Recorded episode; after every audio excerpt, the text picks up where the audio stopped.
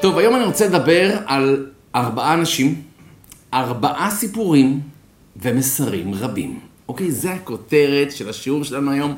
אני פגשתי ארבעה אנשים, לכל אחד יש את הסיפור חיים שלו, והמסרים שיצאו משם, כל אחד מאיתנו ייקח אותו לחיים שלהם, החיים שלכם והחיים שלי, וננסה בעזרת השם אה, להשתפר. אוקיי, האדם הראשון שפגשתי זה היה לפני כשבועיים. אמרו לי, פנגר, אתה נוסע לתל אביב. ברחוב הירקון, לא אגיד את הכתובת המדויקת, אתה הולך להיפגש עם אדם בשם אבי כץ. מי זה אבי כץ? הוא אומר לי, אתה מכיר קופיקס? קופיקס, אתה יודע, חמש שקל? אוקיי. הוא המנכ"ל של קופיקס. הוא זה שהגה את הרעיון של קופיקס, אבל לא רק זה. קופיקס זה אחד מיני רבים של עסקיו של אבי כץ. דבר נוסף, אתם מכירים את החנויות של הכל בדולר? אוקיי, גם שלא. זה לא שלא בבעלות אלא הרעיון, ברור שזה גם שלו, אבל הרעיון, הוא הגה את זה, אוקיי? זה כל מיני רעיונות שאתה חושב, איך אני לא חשבתי על זה, אוקיי? אז uh, הכל בדולר, וכפר השעשועים, גם שלו. ועוד הרבה מאוד חברות נדל"ן, ועסקים חובקי עולם, אוקיי? אדם מאוד חד, מאוד ברור, שמאוד מאוד נהניתי לדבר איתו. אני אוהב אנשים מצליחנים. אני אסביר מה אני מתכוון, אני לא אוהב אנשים שמדברים. דוגמת פנגר. כן, מאוד קל לדבר. אני מכיר אה, פסיכולוגים שיודעים לתת תיאוריות אה, נחרצות. אבל הם עצמם, כאילו, אה, הילדים שלהם מטפסים על עצים וחושבים שהם שיפנזות, והם עצמם מתוסכלים ובא להם לנגוח בעציצים. אני מכיר, מה אתם רוצים עוד? כל אחד, כולנו מכירים אנשים שיודעים לדבר. אני אוהב אנשים שיודעים לבצע. מאוד נחמד לדבר איתם. אני יושב עם אבי כץ, ואני אומר לו, אבי, תן לי שלושה כללים. איך באמת אפשר להצליח בעסקים, כאשר המטרה שלי זה לא דווקא עסקים גשמים נקרא לזה, כל אחד מאיתנו מנהל עסקים. אחד, המשפחה שלו זה עסק, השני, הרוחניות שלו זה עסק, הרביעי, התחביב שלו זה עסק, הדת שלו זה עסק, העסק שלו זה עסק, כל אחד מאיתנו, ולכן הדבר הזה יכול להתאים לכל אחד מאיתנו. שלושה כללים בעסקים. אומר לי דבר ראשון, אם אדם רוצה להצליח בעסקים, הוא חייב, אבל חייב לרצות להצליח. תקשיבו טוב, לרצות להצליח. עכשיו, מה הכוונה? כולנו רוצים. הרי בואו ניקח כל מיני שינויים שעשינו בחיים, או רצינו לעשות ולא עשינו בסופו של דבר, או התחלנו והפסקנו. כולנו רצינו. בעזרת השם אני רוצה לרדת במשקל, בעזרת השם אני רוצה להפסיק לכעוס, וכן הלאה וכן הלאה וכן הלאה. למה הפסקנו באמצע? מה קרה במהלך הדרך? אחת הבעיות, אם נסתכל אחד לשני בעיניים, לא רצינו באמת. אבל באמת, זה, נח... זה היה נחמד אם זה היה קורה. אבל לא היינו מוכנים לשלם את המחיר, כי השינוי הוא קשה, השגת מטרות היא קשה, הצלחה, יש לה מחיר. אם אתה לא מוכן, אם את לא מוכנה לשלם את המחיר, זה לא יקרה מעצמו. רצון חייב להיות משהו שידחוף אותי, ידחוף אותי מול הקשיים של היום-יום. כי יכול להיות שיום אחד ילך לי טוב, ואני אקום עם חשק, יש! ויום יבוא, לא בא לי לקום בכלל בבוקר, לא רוצה לקום, לא בא לי לקום בבוקר בכלל. מה אני עושה אז? מה ידחוף אותי? אז בטח לא רגש. יותר בוא נגדיר את זה ערכים. על איזה ערך יושב הרצון שלי. כי אם הערך לא מספיק חזק, לא מספיק יציב, לא מספיק הירואי נקרא לזה, ערכי, אני לא אעשה את זה. כי אם סתם בא לי להיות עשיר, זה נחמד, כולם רוצים להיות עשיר. אבל אם יהיה לי קשיים, אז אני אסוג רוחנית. אם לצורך העניין זוגיות זה ערך שחשוב בפניי, ונאמנות זה ערך מעל הרבה מאוד דברים אחרים, אז גם יהיה לך קשה, גם יהיה לך קשה, אתה לא שובר את הערך הזה. תכף נספר לכם, בסיפור הרביעי, פגשתי איש עסקים נוסף, אני לא אגיד כרגע את שמו, אנחנו נגיע לאט לאט. הוא אמר לי, פנגה, תקשיב, עולם העסקים זה ג'ונגל, רע, אכזרי, תחמן. הוא אומר, אני הייתי מנכ"ל של קונצרן. פירוש הדבר, מתחתיי למעלה ממאה חברות קטנות. זאת אומרת שאני מושך בחוטים של מכרזים, לא רק של מיליונים, אלא גם של מיליארדים. יודע כמה פיתויים יש לך? אתה יודע כמה פעמים אנשים באים ואומרים לך מה שנקרא מתחת לשולחן, אה, מתנה קטנה בבית גנזי, מה שנקרא. שמתי לך על השולחן מעטפה, אוקיי? אתה יודע כמה פעמים היה לי כאלה ניסיונות, ולא תגיד לי בשני שקל וחצי, מה מילה, אלא בסכומי עתק. הוא אומר לי עם יד על הלב, אני גאה להגיד לך שבחיים, בחיים, לא מעדתי בנקודה הזאת, וזו הגאווה שלי, אומר. אתה יודע שהוא אמר את זה, היית רואה שהוא גאה בעצמו. מה הכוונה? כל אחד מאיתנו לא רוצה לעשות שטויות. אנחנו רוצים לפעמים, אבל כאילו, אתה יודע, כל אחד מאיתנו יש לו את המאבק שלו. בין נקרא לזה בין הערכים שלנו, לבין הרצונות שלנו, הפיתויים שלנו, החשקים שלנו, אתם יודעים איך שאתם רוצים את זה. יש לנו את המאבק הזה, בין מה נכון לעשות, למה בא לי לעשות, ומה מתחשק לי לעשות. תסכימו איתי, שאם אנחנו נלך עם מה שנכון לעשות, עם מה שצריך לעשות, אולי זה לא יהיה נחמד בהתחלה, אולי אפילו נרגיש פריירים במידה מסוימת, אולי אחרים יגידו שאנחנו פריירים, אבל בסופו של דבר, לאורך זמן, זאתי תהיה הגאווה הכי גדולה שלנו. אף אחד מאיתנו לא גאה לספר לאחרים את התחמונית שהוא עשה, אולי בחבר'ה, כן, תחמנתי, חזק וברוך. אתה לא באמת, לא תספר את זה לילדים שלך או לנכדים שלך, אם זה משהו שאתה לא באמת גאה בו. אומר לי אותו איש עסקים רביעית, נגיע אליו, אומר, תקשיב, הגאווה שלי זה שלא מעדתי ולו פעם אחת. יופי. בשביל זה צריך באמת רצון. ואני אומר את זה לכל אחד מאיתנו, כי שוב, אנחנו מתמודדים על בסיס יומי. ואבי כץ אמר לי, אפרופו למשל קורונה, כל מה שקורה, שלפי דעתו אומר, קורונה זה דבר טוב מאוד, אומר לי, דבר טוב מאוד. למה? ברור שהקורונה גרמה הרבה מאוד סבל בעולם והיא גורמת הרבה סבל בעולם. נכון שאנחנו כאנשים מאמינים, יודעים שזה בורא עולם עושה את זה, אין ספק לשנייה, אבל הטוב כביכול שזה עשה, זה עשה מה שנקרא בטבע ברירה טבעית. מה זאת אומרת? בטבע החזק שורד. לא החלש, לא החולה, לא ה... החזק שורד. בינינו עכשיו, גם ככה זה בחיים. בכל תחום. בזוגיות, בדת, בעסקים, בלימודים, במה שתרצו, בספורט, החזק שורד. לשון חז"ל, שאלף איש נכנסים לבית המדרש, אחד יוצא להוראה. למה? לא בגלל שהוא היחיד החכם, לא בגלל שהוא היחיד שלא יודע מה, קיבל שכל, אלא בגלל שהוא היה החזק. הוא נלחם, הוא התמיד, הוא לא ויתר. השאר כנראה, או ויתרו לעצמם, או שלא היו מוכנים לשלם את המחיר, אני חוזר. הם לא רצו מספיק. היה פעם איזה שיכור אחד, שאמרו לו, אתה יודע, אתה חייב להיגמל מהטיפה מרה. הוא אמר, למה אתה יודע שאלכוהול זה בדיוק כמו ברירה טבעית בטבע? מה הכוונה? כמו שבטבע, האריה, הנמר, לא משנה, בעל חיים טורף, יטרוף את מה? אם הוא עכשיו עדר של אנטילופות, עדר של צבעים, את מי הוא טורף? הוא טורף את החלשים, את האיטיים, את הכבדים. ככה בעצם השטח, הדור, משתדרג, הוא משתפר. הוא אומר, אותו דבר האלכוהול. האלכוהול מחסל אצלי במוח את התאים החלשים, את הזקנים, ככה אני, אני, אני הרבה יותר משתפר באמת. נכון, נהדר. הנקודה העיקרית, גם הקורונה, מה שהיא עשתה בעצם, נתנה לך תמונת מראה. האם אתה עובד חיוני? לא רק למשק, לעבודה שלך. אומר לי, אבי, תראה, יש לי הרבה מאוד עובדים. אני יוצאתי חלק לחל"ת. בשלב מסוים בחל"ת אתה קולט, אתה יודע מה? אני יכול להסתדר גם בלי העובד הזה.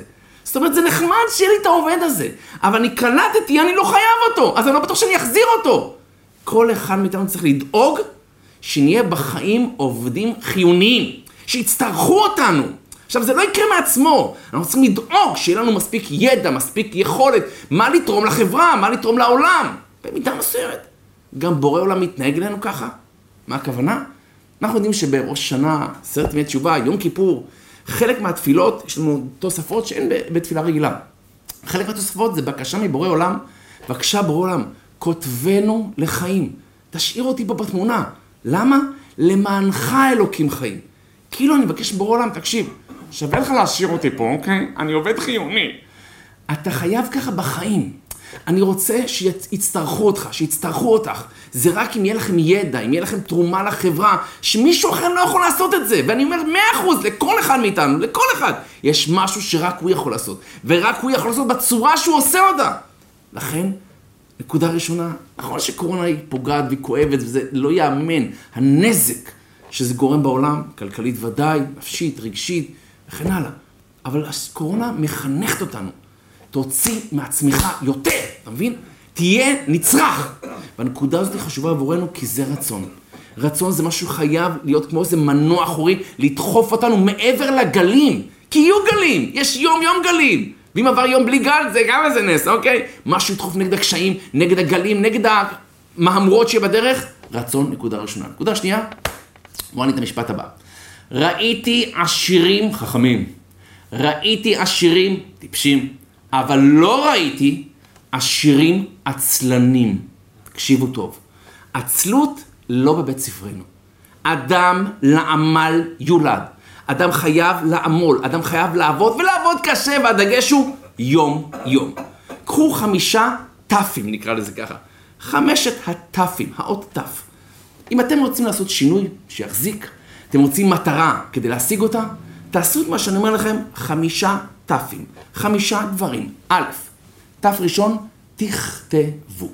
קחו מטרה, קחו שינוי שאתם רוצים להגיע אליו, ותכתבו אותו. זאת אומרת, קחו בבוקר דף נייר, לא במחשב, לא בטלפון, לא, הרב כבר כתבתי, אני מסתכל על זה, זה מספיק טוב? לא. תכתבו על דף חלק מה המטרה שלכם. מה אתם רוצים? בטווח הקצר, בטווח הארוך, לא אכפת לי. איזה שינוי אתם רוצים להשיג? יום, יום, לכתוב מחדש. במקביל למה שאני כותב, מה המטרה שלי, מה השינוי הרצוי, אני כותב לעצמי, למה אתה רוצה את זה, פנגר? למה אתה רוצה? אתה חייב להזכיר לעצמך, אתה חייב להזכיר לעצמך למה אני רוצה את זה. למה? מכיוון שיהיו קשיים, אתה תתחיל בשביל מה אני צריך את הדבר הזה? זה חייב להיות מספיק חזק, מספיק שידחוף אותי קדימה, שוב אני אומר, מול כל הקשיים. תכתבו מה אתם רוצים ולמה אתם רוצים. זה שיהיה כמה סיבות. זה יכול להיות גם יתרונות וחסרונות. זאת אומרת, אם אני לא אקבל את זה, איך אני ארגיש, איפה אני אהיה, איך החברה תסתכל עליי. או להבדיל, אם אני אשיג את זה, מה היתרונות? הכי חשוב שיהיה ערכים. איזה ערך שתהיו גאים בו. אני רוצה שאנחנו נחיה חיים שאנחנו גאים בהם. לא חיים בדיעבד. בסדר, אבל אני סוחב, אתה יודע. אה. זה לא הזמן. בפרט, אמרתי את זה שוב שעבר נראה לי, בתקופה של ראש השנה, יום כיפור, שזה כביכול עולם חדש. אצלי בבית אמרתי לכם, יש לנו במטבח נגיד כיסא רעוע. בסדר. אנחנו סוחבים איתו. למה? יודע. מה יקרה אם נעבור דירה? לפי דעתכם, אנחנו ניקח את הכיסא הרעוע הזה או לא? תשובה, לא. למה? כל עוד אני סוחב איתו, אז אתה יודע, אנחנו עושים מתחת לזה משהו, תצאים איזה מגבת מאחורה. אבל כשפותחים דף חדש, אני לוקח רק מה שטוב, מה שמתפקד, מה שעובד, מה שמתקדם. אותו דבר בורא עולם כלפינו.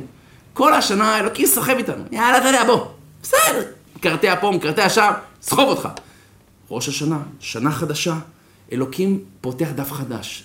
אתה רעוע, אתה בתהליך של צמיחה, או בתהליך של קמילה. זו הנקודה עבורנו.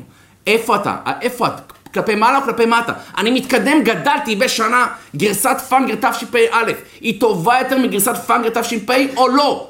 מה קורה איתך? אני חייב לגדול, אני חייב להתפתח. נקודה ראשונה, תכתבו. למה אני רוצה את זה ומה אני רוצה. נקודה שנייה, בואו נקרא לזה תתזמנו. שיהיה לנו סדר בחיים. אם אני רוצה להשיג מטרה מסוימת, מתי אתה עושה את זה? סתם כדוגמה, אדם רוצה לעבוד על הכעס שלו. אדם רוצה להיות יותר נחמד לאשתו, לבעלה, להורים. אין בעיה, תכתבו לעצמכם.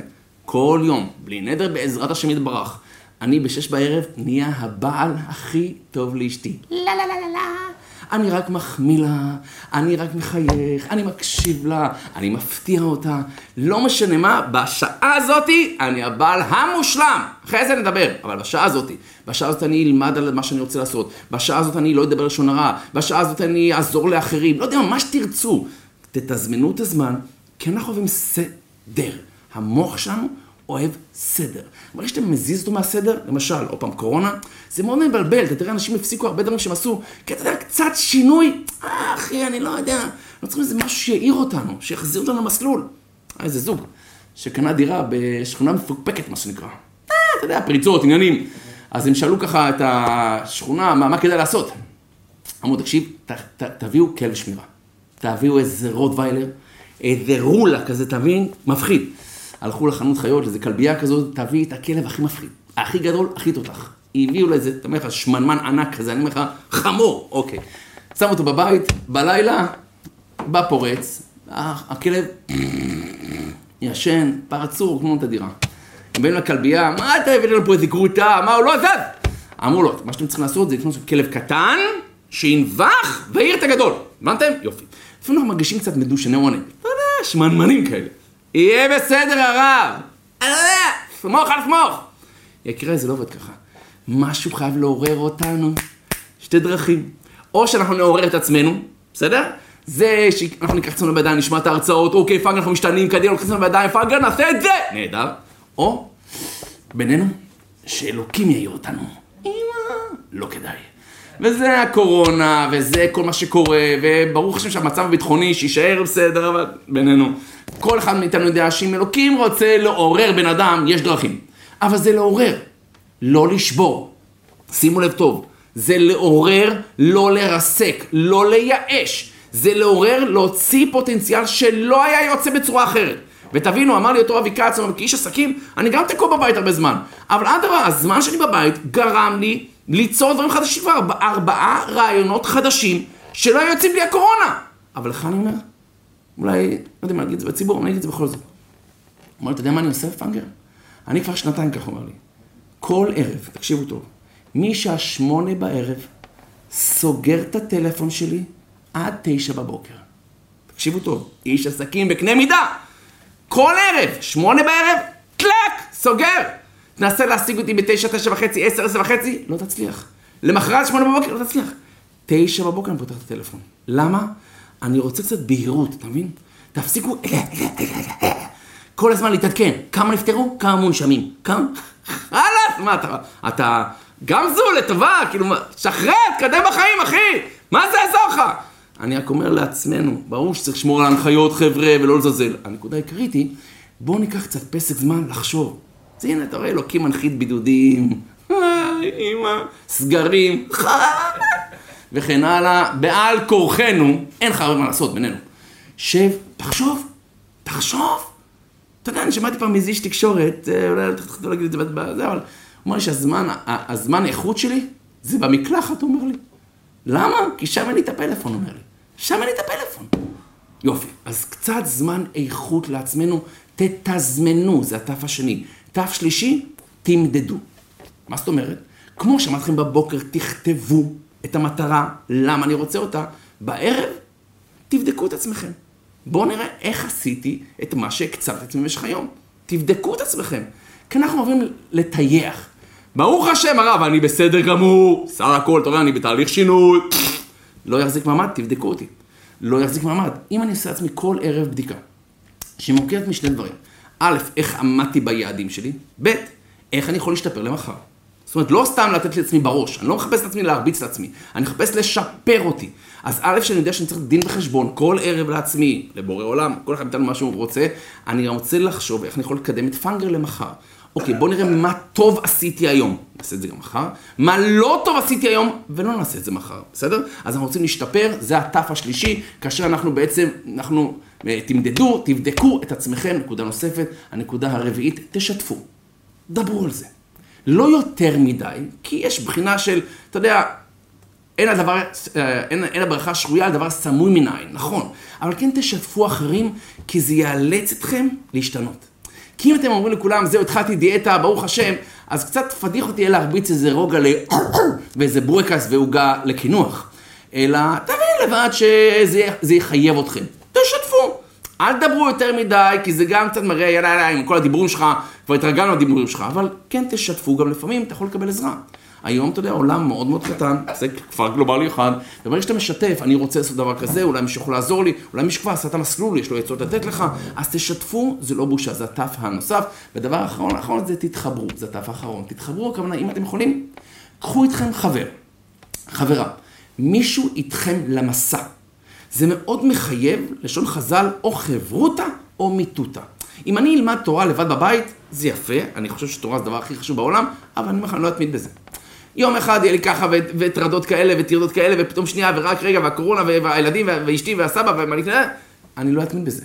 קחו חבר לדרך. זה גם קצת לנו יצר של תחרות, אתה יודע, בוא נראה מי מצליח, בוא נראה, עקפתי אותו, לא עקפתי אותו, כאילו, אני אומר, לי יש חברות השנים. ורק בזכותו אני מתמיד, כי הוא מתקשר אליי, כאילו כל, יש לנו יום חמישי אנחנו לומדים, אז אני רואה את הטלפון שלו, אמא, הנה, אם זה אתה בבית עם חפף במזמן. לא נעים לי, זה מחייב אותי, ואני שמח. אני כל פעם אומר לו תודה, שאתה, כאילו, תודה, אני, אני חייב לך את כל הזכויות שלי. לכן, אדרבה, תתחברו למישהו, למישהי, לקבוצה, לשיעור מאוד טוב. לא רק שיעור וירטואלי שאתה יכול לראות מתי שאתה רוצה דרך הרשת, תבוא לשיעור כל עוד שאפשר ואין איזה סגר, תבוא לשיעור, צא מהבית, סתם זה טוב, אני אומר לכם, לצאת קצת מהבית, לא כל הזמן בבית שאפשר, אתה רואה שאנחנו לא סובלים סגר. צא מהבית, לך לשיעור, יכירו אותך, תכיר אנשים אחרים, זה עולם בפני עצמו, כדאי. לכן הנקודה השנייה, אחרי שאמרנו רצון, אמרנו את הנושא הזה של לא שיהיה עצלות. ראינו עשירים חכמים, ראינו טיפשים, לא ראינו עצלנים, וזה נכון לגבי כל דבר בחיים. דבר שלישי, מטרה. אתה חייב, אמר לי, לשים דגל. מה המטרה שלך? הוא אומר, סתם דוגמה, כשאני פתחתי כפר השעשוע, הוא אומר לי, המטרה שלי הייתה, זה או הקליינט או המוצר שאתה רוצה לייצר. או השינוי, או מה שאתה רוצה, אבל משהו אחד מדויק. אומר דוד המלך, אחת שאלתי מאת השם, אותה אבקש. למה זה התפילה של דוד המלך? מה זה אחת שאלתי מאת השם? תבקש מה שאתה רוצה מהקדוש ברוך הוא, מה זה, זה, כאילו, תבקש דבר אחד. מה? אני יכול לבקש מיליון דברים, זה אלוקים, זה לא כאילו, אה, אל תגזים, אל תגזים. אוקיי, זה אלוקים. למה אחת שאלתי מאת השם? ברגע שיש לך משהו אחד שאתה מפוקסס עליו, אתה תצליח. ברגע שאתה מפוזר, גם קצת מזה, קצת מזה, ובלי נדר גם מזה, בסוף אתה נשאר קרח מכאן ומכאן. מטרה, אחת שאלתי, שים דגל. הוא אומר, אבל אחרי שאתה שם דגל, כמובן תתייעץ לפני כן, תשים איזה תוכנית אסטרטגית, תבנה לך איזושהי תוכנית ריאלית של צעד אחרי צעד, אבל שים את היד ולך עליו. לך עליו! למה? הוא אומר, יום אחד הייתי במירון, וראיתי כזה ון כזה של ברסלבים, אתה יודע, נח, נח, נח, נח, קופצים על החמודים כאלה, נהדר. הוא אומר, לפי דעתי, הוון הזה לא מתפרק, בגלל המדבקות, מלא מדבקות על האוטו, יפה. מדבקה אחת, אמר לי, תפסה לי את העיניים. המדבקה אמרה ככה, העולם עולם השקר. אל תיתן לעולם להטעות אותך. ופה מה? יש שיעור מדהים. אל תיתנו לעולם להטעות אתכם. פירוש, אחרי ששמת דגל, שמת מטרה, עכשיו מראש אני אומר לכם, בעבריס קוראים לזה, בעברית אה, של אשכנזים קוראים לזה האוילום. האוילום יטעה אתכם. האוילום, הכוונה היא חברים, חברות, אשתך, בעלך, את עצמך, אני עצמי. אנחנו נטה את עצמנו. כמה פעמים, כל אחד מאיתנו, החליט, אוקיי, אני משתנה, אוקיי, אני מתחיל. ומי שהרס לו, הוא בעצמו. מחשבות, בוא, רד מזה, פנגר. עזב אותך לא בשבילך. אתה יודע איזה יפה. אל תיתנו לעולם להטעות אתכם. לכו על זה. אבל קחו בחשבון, מאה אחוז, יהיו נפילות. ומה אתה עושה כשאתה נופל? ובעסקים ברור שנופלים, סליחה שאני אומר, גם בדת. אין צדיק שיעשה טוב בארץ ולא יחטא. כל אחד לפי דרגתו, יש מעידות. בינינו, גם אני חושב שגם בהתמכרויות, גם בדיאטות, יש נפילות. אבל נפילה לא פירוש דבר קריסה. מעידה לא פירוש דבר התמרחות על הרצפה. זאת אומרת, נפלתי, מעדתי, קיבלתי, קום, קום, קום, קום! כמה שיותר מהר. אל תישאר לי למטה, אתה מבין? אל תישאר למטה. נהדר. אז הנקודה הזאת של יד, ואל תיתן לעולם להטעות אותך, זו נקודה מאוד חשובה, בפרט כשיש נפילות. אז אמרת, תגיד לי, איך, איך מתמודדים עם נפילות? אתה יכול להגיד לי? אמר לי, אוקיי, שלושה דברים. נקודה ראשונה. אה, זה לא יפה להגיד, חכו עד הסוף עכשיו. אומר שאדם אה, נופל, מחשבה ראשונה עוברת לו בראש, חס ושלום, הוא נותן לי דוגמה. עשו לו פעם עוקץ מאוד גדול. עוקץ מאוד מאוד גדול. אני מדבר על הפסדים של מיליונים. זאת אומרת, הפסדים של מיליונים, תבין את המושגים, זה, תבין, ככל שאתה איש עסקים, אתה, אתה מסתכן יותר, אתה גם מסתכן תרתי משמע. מיליונים. ברגע שהוא קיבל, הבין את, המשמעות של העוקץ הזה, שלוש מחשבות עברו לו בראש. מחשבה ראשונה, להתאבד. חס ושלום, זה לא ריאלי, לא עושים את זה, אבל אם נהיה אמיתיים, חולפות בראש לך מחשבות, חלאס, אני, אני גומר פה. אני לא מסוגל, לא מסוגל. ולצערי הרב, אני אומר לכם, שלא, שאלוקים לא יעמיד אף אחד מאיתנו בניסיונות, אבל אני אומר לכם, יש מצבים ממש קשים, ממש קשים. ביום כיפור נוהגים לקרוא מפטיר יונה. מי שאתם מכירים את יונה הנביא, יונה בן אמיתי, קוראים את זה במנחה ביום כיפור. למה דווקא את הדבר הזה? למה דווקא יונה? מה, מה זה קשור ליום כיפור? אתה יכול להסביר לי? אני אגיד לכם. אחת הסיבות, יונה בן אמיתי היה נביא. הוא קיבל את הנבואה שלו, בלי קשר, בשמחת בית השואבה. הייתה שמחה בירושלים אדירה, כאילו וואו! לא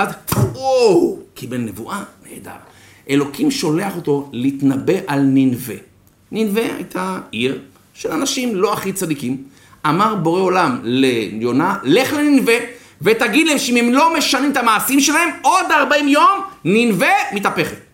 יונה היה צדיק.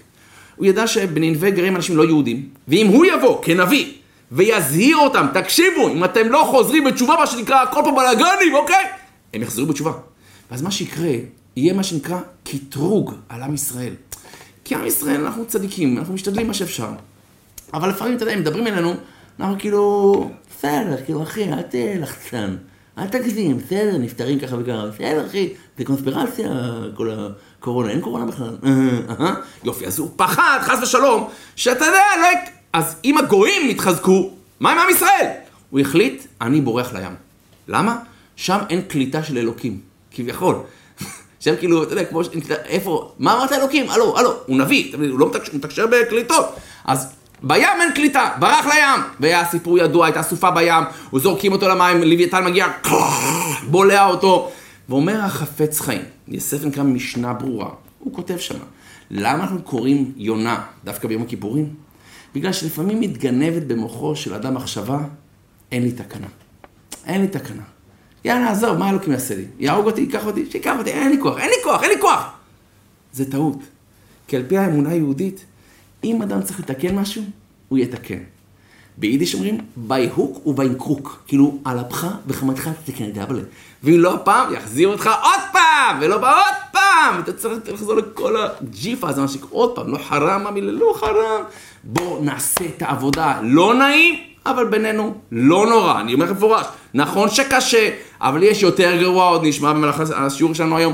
הנקודה העיקרית, זה לא אופציה, קוראים את הנביא יונה, לראות שאתה רואה, גם, גם יונה, חושב שהוא יברח, הוא יברח מהקדוש ברוך הוא. אי אפשר, בסופו של דבר אתה תעשה מה שאתה צריך לעשות. אז עדיף עכשיו מאשר מאוחר. נהדר. נקודה ראשונה, עובר בראש מה שעובר. דבר שני, עובר לך בראש, בוא נברח. יש לי חובות, בואנה אני נעלם. נעלם! לוקח מטוס, נעלם אחי, שיחפשו אותי. הוא אומר לך את האמת, זה מה שרציתי לעשות. קניתי כרטיסי טיסה, אשתי, הילדים, לא משנה אפילו לאן, אמרתם תהיו מוכנים לעלות על מזוודות, טסים מפה, טסים. זה לא פתרון. הכי קל, אתה יודע, היה פעם איזה סבא אחד, חגגו להם הולדת 100, בלי עין הרע. כל הנכדים, הננים, אמרו לו, סבא, בוא'נה, אתה נראה טוב. 100, 100, אבל אתה, אתה נראה צעיר, סבא. אומר, הסוד שלי, הליכה כמעט כל יום באוויר הפתוח. אמרו לו, סבא, איך התמדת? איך התמדת? הוא אומר, אני אגיד לכם, שאני וסבתא התחתנו, ביום החתונה, החלטנו החלטה. אם אנחנו רבים, מי שטועה, פשוט יוצא להליכה בחוץ. וזהו, ואני מפה, תבינו לבד. בקיצור, יש גם יתרונות לעונשים. הנקודה העיקרית מבחינתנו, לברוח זה לא פתרון. כי בסופו של דבר צריך להתמודד, לא היום, מחר, מחר, מחרתיים. אז להתמודד. איך מתמודדים, יקיריי? בשביל זה, אני מביא אתכם לסיפור השני. הסיפור השני. הסיפור השני הוא על מור ספיר. התקשרו אליי, אמרו לי, פאנג, אתה צריך להגיע לגני יהושע. בגני יהושע יש שם קיר טיפוס. אתה תפגוש בחור שנקרא מור ספיר. אני מגיע ולא תכננתי מה אני... אני בדרך כלל לא לומד לפני כן על הבן אדם, כדי שאני אחווה אותו בפעם הראשונה. ואני מגיע, אתה יודע, בסטייל של הקורונה, אז כאילו עושים ככה, ככה, יש כל מיני כאלה ורסיות ללחיצות יד. אה, ואני בא, אתה יודע, לא ללחוץ יד, אבל כאילו גם... אני מסתכל על הידיים של מור, אני רואה שאין לו אצבעות. אין לו אצבעות בשתי הידיים. עכשיו, אנחנו באנו לקיר טיפוס. קיר טיפוס, בלי אצבעות. והסיפור מתחיל כך. מור ספיר, בחור בוגר הנדסה קרבית, קצין, בחור איכותי מאוד, יוצא לאזרחות, מתחיל לעבוד בחברות פרטיות של גילוי מוקשים, ואז חושב על איזה טרק כזה, אתה יודע, טרק, יאללה, בנפאל, מה שאתה יודע, קצת איזה 14 יום, קצת לשטוף את העיניים, אתה יודע, לגלות את הטבע במהותו. והוא יוצא לטרק. במהלך הטרק, מפולת שלגים מפתיעה את כולם שם וגובה את חייהם של 44 איש. ביניהם לצערנו הרב גם ארבעה ישראלים. כאשר מור וחבר מנסים לפלס את דרכם החוצה בשלג שמכסה אותם, הם משתמשים בידיים. בשלב מסוים הכפפות שהיו למור נפלו לו. בכלל להציל את החיים שלו. אז עם האצבעות הוא גורר את עצמו. עד שהאצבעות קופאות, והאצבעות נגמרות והוא מאבד אותן. ומור היום אין לו בכלל אצבעות. הוא אומר, תבין את ההלם, הלם. אתה יוצא לטיול, אתה יודע, מה, אתה לא חושב? עכשיו, כל אחד מאיתנו, אם נהיה אמיתיים, רוב האתגרים בחיים הם אתגרים לא צפויים. הרי אף אחד לא מקבל איזה הודעת אס.אם.אס מבורא עולם, או וואטסאפ, כאילו, טי טי טי, עוד מעט תהיה ניסיון, אוקיי? תהיה מוכן, הדק חגורות, ישר את גב המושב, איי, הנה זה הגיע. לא, זה פתאום נופל. פתאום משום מקום. איך אתה מתמודד? איך את מתמודדת? הוא אמר לי, הרב, שלושה דברים. נקודה ראשונה, ברגע שאתה קולט את המצב, אתה חייב ללמוד להשלים עם המצב.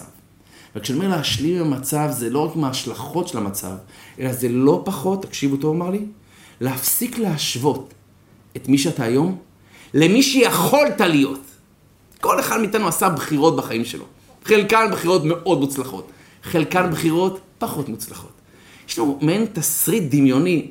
אם הייתי רוטשילד, לא, לא, לא, לא, אם הייתי, אתה מבין, הרב, זה צומת לא נכון, לקחתי ימינה, הרב, התחתנתי עם האישה הלא נכונה. אומרים שבגיל 40, אחרי 20 שנה נישואים, נגיד, בגדול, אתה יודע בדיוק איזה אישה אתה צריך. אבל אז כבר מאוחר מדי. הנקודה העיקרית מבחינתנו זה לדעת, תפסיק להשוות. תפסיקי להשוות. בין המצב שלך היום לבין מצב תיאורטי שהוא לא במציאות, הוא רק בדמיונות שאם ולא, אה, אה, מה יכול לקרות?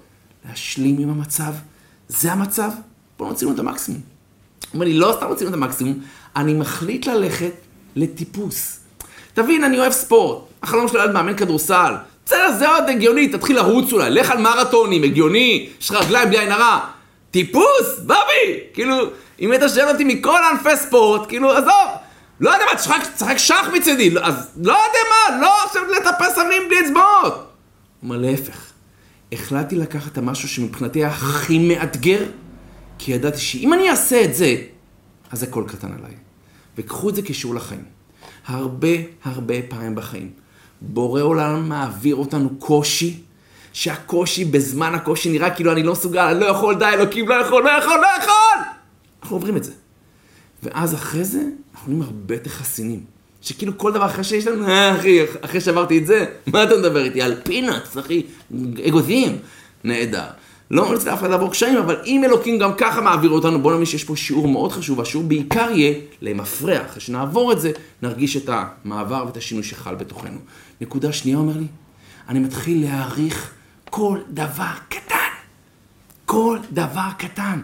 הוא אומר, תבין, אנשים לא קולטים בכלל. מה זה להתלבש לבד? אתה יודע? חשבת על זה פעם? שאתה קם בבוקר, אתה לא צריך אף אחד שיעזור לך. לא שאתה ילד קטן. אתה מבין, בחור בן 25, על מה אתה מדבר איתי? להתלב... להחזיק מזלג? להחזיק מזלג, לבד. הוא אומר, הרב, בוא תראה, לפני שהוא טיפס על הקיר, אז יש חיבור עם, עם חבל בשקל כזה, שכל שלב אתה קושר את עצמך, ויש לך מישהו למטה שמאזן אותך, אז אתה יודע, אתה מתחבר עם השקל הזה ליתר ביטחון. הוא אומר, אתה יודע כמה זמן לקח לי להצליח לעשות את התנועה הזאתי? תחשוב, אתה באמצע טיפוס, זה לא שאתה יושב על כיסא, אוקיי, הנה ככה. אתה רגל אחת פה, רגל אחת שם כמו את העכביש, ועכשיו אתה צריך כאילו עם רגל אחת כאילו לתפוס את החבל ולפתוח את החבל השני, את השקל הזה, ולהכניס אותו. שנה וחצי. לקחתי, לקח לי מה שלאנשים אחרים לוקח דקה וחצי. ואני אומר את זה בכוונה, כי עוד פעם, לפעמים אתה מרגיש כאילו, לאנשים אחרים קל. לא, אצלם זורם, להם קל, להם טוב. למה אני תקוע בחיים שלי? יקיריי, בורא עולם מעביר אותנו כל אחד את השיעור שלו. אל תשוו את עצמכם למישהו אחר. תשוו את עצמכם למה שאתם היום. לא מה שיכולתם להיות. למה אני היום? אני יכול לגדול היום בשנה? אני יכול לעשות איזשהו מעשה שאני אהיה טוב יותר, חזק יותר, צדיק יותר, לא מה שתרצו. נקודה שנייה, אל תזלזלו בדברים קטנים. דבר שלישי, בשיעור בקיר טיפוס, אומר לי שני דברים. אחד, אני לא מסתכל למטה ולא מסתכל למעלה. אם אני אסתכל למטה, אני, אני אקבל סחרחורת. זה מפחיד לפעמים, אתה במקום מאוד גבוה. מסתכל למעלה, זה יכול לייאש אותך. אני מסתכל רק על הצעד הבא. רק על הצעד הבא. איפה אני שם את היד הבא? איפה... זה הכל, זה הכל, זה מה שאתה צריך. גם אנחנו. אל תסתכלו עכשיו, סגר, שלושה שבועות, לא! מה אני עושה היום? אני יודע? זה טוב. מחר אני אנסה לעבור יום, יום, יום, יום, שלב, שלב. היום אני יכול להעביר על המידות שלי, נהדר.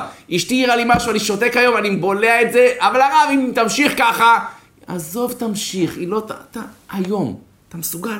זה הכל. רק היום. זו נקודה מאוד חשובה, כי לפעמים היום הזה יכול להפוך לכם את החיים.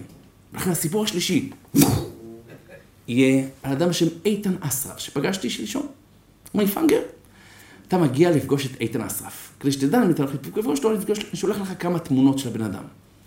לא תמונות של הפנים שלו, אלא תמונות שהוא צילם. ואני מסתכל, אומר, די, וואו.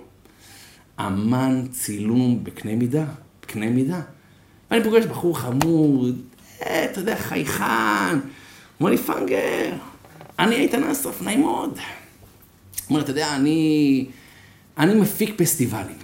מפיק פסטיבלים, אתה יודע מה זה מפיק פסטיבלים? אתה יודע, עושה פסטיבל הטבחים הטורקיים. אה, זה אני, מה שנקרא. כל מיני פסטיבלים, ואתה יכול לעשות הרבה מאוד כסף מזה, אתה יכול להקים פסטיבלים. מה עכשיו, בגלל הקורונה, מבין איזה הפסד? היה אמור להיות פסטיבל ששווה מיליון שקל בתוך הכיס. מיליון שקל! אוקיי. נהדר, זה הניסיון של, של הקדוש ברוך הוא, והאמונה שלו אותי הדהימה. אני אומר לכם ברצינות, אני הרגשתי קצת, אה, קצת אה, חלש באמונה, אה, והוא לא סתם מדבר, אלא גם חי את זה. נהניתי לראות את זה. קיצור, זה לא הסיפור. אוקיי, אתה יודע, פסטיבלים, אתה מנהל פסטיבל, כולם מתחברים אליך, מלקלקים לך, אתה יודע, תכניס אותי, כרטיסים, ואתה מפיק את הפסטיבל, אתה יודע, סוף הפסטיבל, אתה סופר את הג'ובות, חיים טובים, חבר'ה, חיים טובים. עד שיום אחד, ותמיד יהיה כזה יום אחד. לא להתרגש, כל מי שמפצח גרעינים מדי פעם, יודע, גם אם תפצח חצי קילו, בסוף יצא איזה אחד, למה לא בדקתי? בקיצור, זה החיים. ואיתן שלנו, אנחנו נראה עכשיו את היסוד, איך ממשבר, אתם יודעים של לידה, איך היא נקראת בחז"ל, אתם יודעים? לידה, התהליך הכי מדהים בעולם. לא יכול, יש פה כל מיני גילאים ששומעים אותי, אבל אני הרי סבא, מה שנקרא, תודה רבה. ואשתי, זה היה לאחרונה, מה שנקרא, אז אשתי הייתה פעם ראשונה בלידה, לא כיולדת. והיא אומרת לי, אתה לא יכול להבין איזה חוויה זאתי, זה, זה נפלאות הבריאה ברמות שלא נתפס, לא נתפס, לא נתפס, תודה לקדוש ברוך הוא, זה, זה באמת לא נתפס, שיהיה לנו תמיד חסד השם ככה. בקיצור, אני חוזר. איפה הייתי? אף אחד לא שומע. אה, אה, איך לידה נקראת בחז"ל? יושבת על המשבר. בחז"ל, לידה נקראת, היולדת, יושבת על המשבר. ממשבר, אם ניקח אותו נכון, אפשר להיוולד. אוקיי. איתן מתכנן פסטיבל. לא משנה איזה זה היה, כדי שלא יהיה לשון הרע. פסטיבל ענק, מדהים, חברה אחת אמורה לגבות אותו, היא נותנת חסות. זאת אומרת, על חשבונה שהבטיחו לו. הוא מתחיל להזמין אה, הגברה, תזמורת, אה, אנשים, דוכנים, שוכר את המקום, אתה יודע, לוקח הלוואות, מתחיל לבנות את הפסטיבל, יש לו חברה עומד מאחוריו, הכל מגובה, הכל נחמד. ואז, אותה חברה, שהייתה אמורה לתת את החסות על הכל, פושטת רגל. בשנייה, הבן אדם נכנס לחובות, הוא אומר, תקשיב, פאגר, אין לי כסף לשקל לאוטובוס. לא תגיד לי לדלק, לאוטובוס, שקל אין לי. אין לי שקל, הרב, אין לי שקל. היה לי פגישת עסקים, אני נכנסתי לשירותים לפני כן לשתות קצת מים, להרטיב לי את השפתיים. אתה את המצב שלי? יופי. והמצב הוא לא פשוט. עכשיו, אני יותר גרוע מקבצנים אפילו ברחוב, למה? כן כבר השלימו המצב, אתה יודע, עברו את שלב הבושה. אני לא, אני לא, אנשים חושבים שאני, אתה יודע, איתן, וזה יופי. המצב שלי ממש בקאנטים. הוא אומר, הוא יושב בבית קפה, משחק עם הטלפון.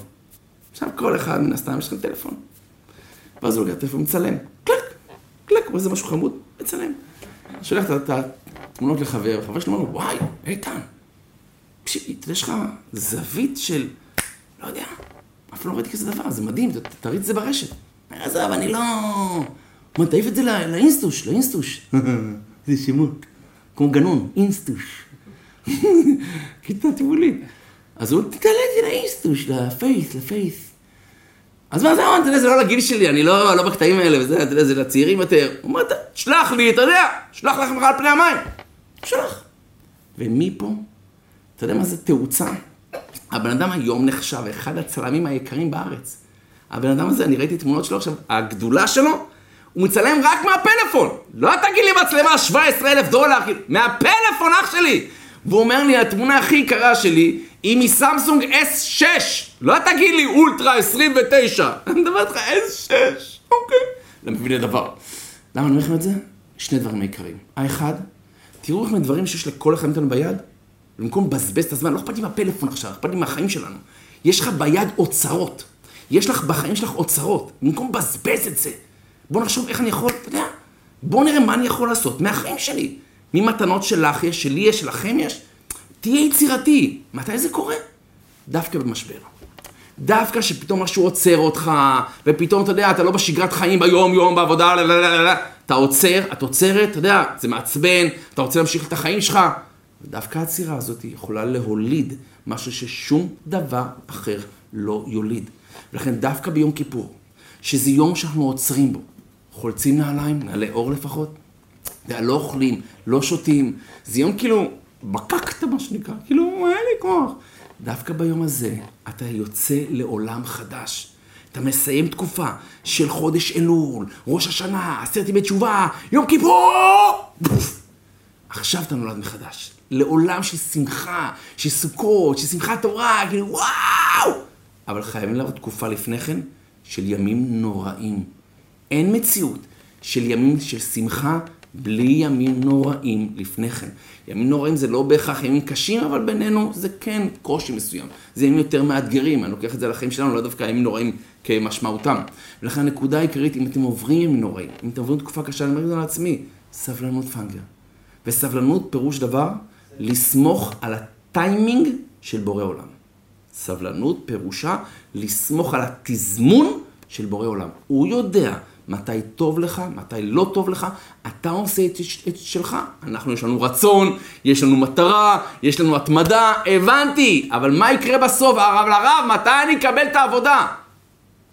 שלחה לי אישה אחת. אני מכיר אותה, אני אגיד את שמה, אישה מאוד יקרה. היא יצאה לחל"ת בגלל הזה, או חל"ת אפילו יותר מזה. היא שלחה קורות חיים. למעלה מ-120 מקומות. עכשיו אישה לא צעירה, אתה יודע, למה שיקחו אותה? בכל זאת, עולם, עולם שייך לצעירים, על אותם ישראל יש הרבה מאוד צעירות כאלה, אתם מתאימים לכאורה. היא לא ויתרה. למעלה מ-120 קורות חיים, עוד פעם ועוד פעם ועוד פעם ועוד פעם, עד שהיא מצאה מקום עבודה. עד שהיא מצאה מקום עבודה. זאת אומרת, אנחנו עושים את שלנו. מתי בעולם יחליט, מתי הכי נכון עבורי, וזה לא מתי אני חושב. אם זה היה תלוי בי, הייתי עושה את זה עכשיו, מה שנקרא. סמכו על בורא עולם. יופי, אני חוזר. איתן אסרף, מכלום לכאורה שיש לך ביד, עשה לא רק קריירה, אלא גילה את הכישרון האמיתי שלו. לא תגיד למד צילום בבצלאל או בחו"ל, עשרים אלף שנה. טלפון, בבי! אבל מהטלפון לראות את אותו עולם שאתה ואני רואים בזווית אחרת. וזה היופי. היופי בצילומים שלו זה לא שהוא דווקא משיג איזה נוף, למרות שכן, הוא אמר לי, אני רואה את יד השם יום, יום. הוא הראה לי סתם איזה טייק כזה שהוא צילם את הר הבית, ובזמן שהוא מצלם את הר הבית, להקה של דררות של תוכים עובר ממש ליד המצלמה, כאילו הוא עשה את זה בלוח איטי פצצה. הוא אומר לי, לטייק כזה, אדם צריך לישון פה חודשיים. בורא עולם מזמן לי את הדברים, איך אני רואה את זה עין, ואם זה לא בורא עולם, בחיים אני לא אסתכל על הדברים. יופי, זה יפה שככה הוא רואה את זה, וזה מקסים.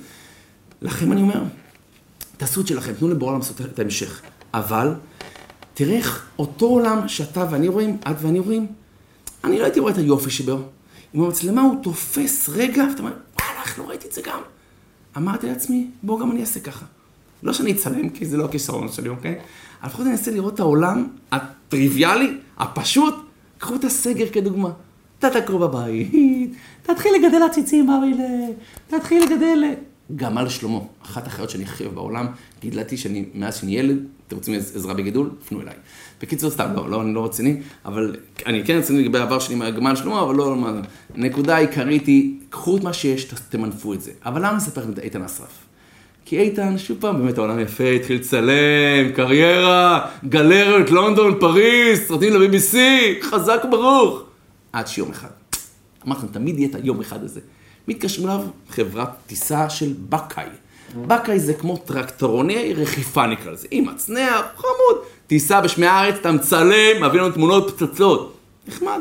אז הוא עולה לבקאי, ואתה יודע, הטייס, מי שהיה שם קושר אותו, מסדר, מדבר בכלל בטלפון, מסדר אותו, עולים לטרקטורון ומתחילים לטוס. יוצאים מלטרון ומרחפים. והוא מצלם, מצלם, זוויות כאלה, אומר ליד הגלגל, פצצה. ואז עוברים ליד מאגר מי שופכין. שנמצא בקיבוץ רבדים. מאגר בערך גודש כמו רבע כנרת כזה, לא תגיד לי זה אמבטיה בבית שלך. מאגר ענק, חמוד, אתה יודע, זה נוף פסטורלי, הוא מצלם, תוך כדי תעופה. המנוע של הטרקטורון מפסיק לפעול. עכשיו, הוא היה בתמימות, היה בטוח שכאילו הטייס עצר את המנוע לפסטורליות. שיהיה קצת שקט עם ה... בוא נדעה עכשיו, כאילו. הוא מצלם, אתה יודע, הוא בכלל לא הוא מצלם. פתאום שומע את הטייס קצת נלחץ, אוקיי, המנוע לא עובד. אז מדריכים אותו, הכל בסדר, אתה יודע, תדעה, יש לך מצנח, תדעה. אוקיי, לדעות זה נחמד, אני לא נשר כן, אבל אני לא נשר. ובפרט שאתה לא מעל מאגר של מים, של ביוב. והם גולשים כאילו, הם דועים מעל המאגר, אבל לאט לאט, אתה יודע, הטרקטורון יורד למטה, למטה, עד שמגיעים מגובה של כמה סנטימטרים מהמים. ואיתן עדיין מצלם, הוא כאילו בקטע של זה, זה היה בתמונות חבל הזמן. ופתאום, ברגע אחד, הגלגל של הטרקטורון נגע במים, ופוף, אתה יודע, כל הטרקטורון התהפך, והם צוללים למים. עכשיו תבין, זה טרקטורון במשקל של טון, טון, בסדר?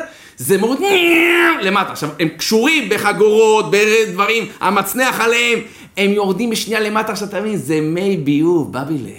זה לא אפילו, אפילו לא, אני אומר ים תיכון, או בטח לא, לא ים המלח אפילו. מי ביוב, נכון, אתה לא מריח, נכון, יש פלוסים, אבל תבין, אתה לא רואה כלום, בשנייה אתה כאילו... מה הבעיה הייתה? הבעיה הייתה שהעלו אותו לטרקטורון, קשרו אותו, ואותו אחד שקשר אותו, הוא לא הסביר לו איך משתחררים. אתה יודע, הוא דיבר בטלפון, הכל בסדר, יאללה, אתה יודע, לא, הטייס שחרר אותך. אף אחד לא חלם שזה מה שיהיה. ותבינו, מתחת למים, מי שופכין שאתה לא רואה כלום. זהו, עכשיו, הטייס, אתה לא יכול להגיד לו, אתה רואה אותי? שחרר אותי, אתה לא יכול... עדיף שלא תצטרך את הפה, בוא מילה. זהו, נגמר החיים, תבין, נגמר החיים! וכל המצנע, וכל הבלאגן, כאילו... הוא פשוט מבין שנגמר. יהודי שמרגיש שנגמר, מה הוא עושה? נכון. ההוא נתן שמע ישראל, אתה יודע מה זה?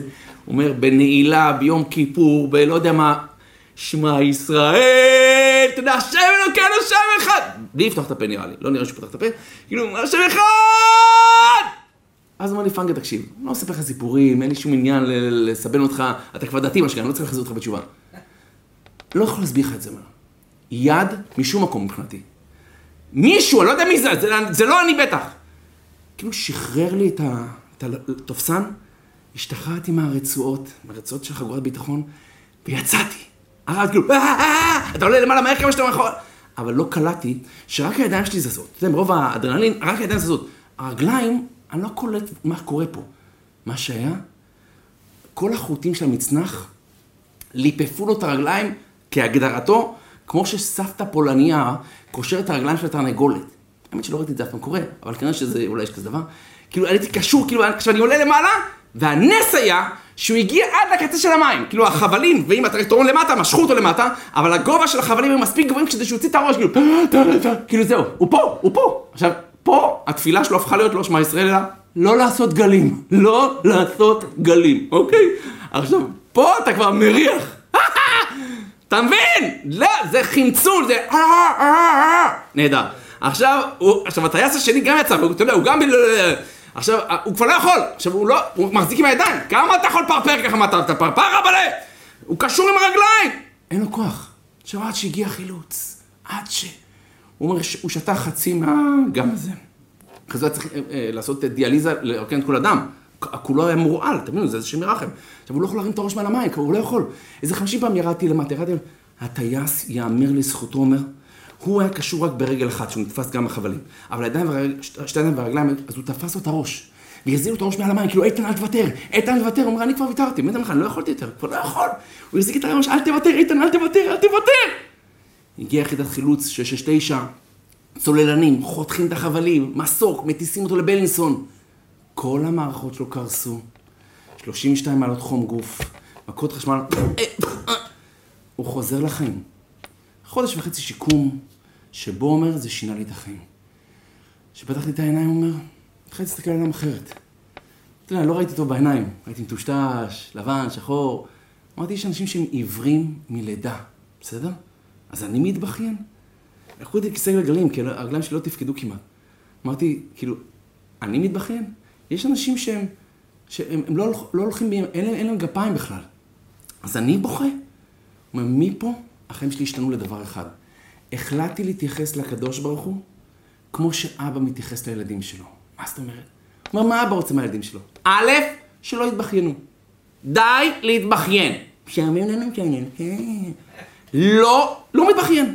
קיבל את עצמי לא להתבכיין לבורא עולם על כלום, לא מתבכיין. א', לא להתבכיין, לא משנה מה קורה, לא להתבכיין. דבר שני, להעריך כל דבר קטן. ודבר שלישי, להגיד תודה על כל דבר. כי אם אבא מרגיש, גם הילדים עושים שטויות, אתה יודע, הילדים לא הכי נחמדים, אבל אבא שמרגיש שילדים מעריכים מה שהוא עושה, שלא מתבכיינים כל היום, שאומרים תודה, זהו, קניתם אותי. אז זה קל להודות, כי יש על מה. אבל לפעמים, דווקא על התודה הזאת, זה יבוא מהכיוון הכי פחות שאתם חשבתם.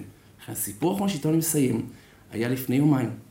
פגשתי יהודי מאוד מאוד יקר. נסעתי לרעננה, אמרו לי פאנגר נוסע לרעננה, רחוב אה, הר סיני, אוקיי? ואתה פוגש שמה את אה, עופר בן דור. עופר בן דור, איתו פתחתם בהתחלה, איש עסקים, אבל תבינו מה הוא אמר לי, פאנגר תקשיב, אני בגיל עשר, כיתה ו', המורה לחשבון העמיד אותו לפני כולם, קום עופר, קום. תלמידים, זה עופר. חוץ מלרוץ, הוא לא יודע כלום. הוא אפס גמור. חשבון הוא לא יודע שום דבר, אני רוצה שתראו מה לא לעשות. תודה רבה עופר, תשב. איזה יופי. אפס בחשבון.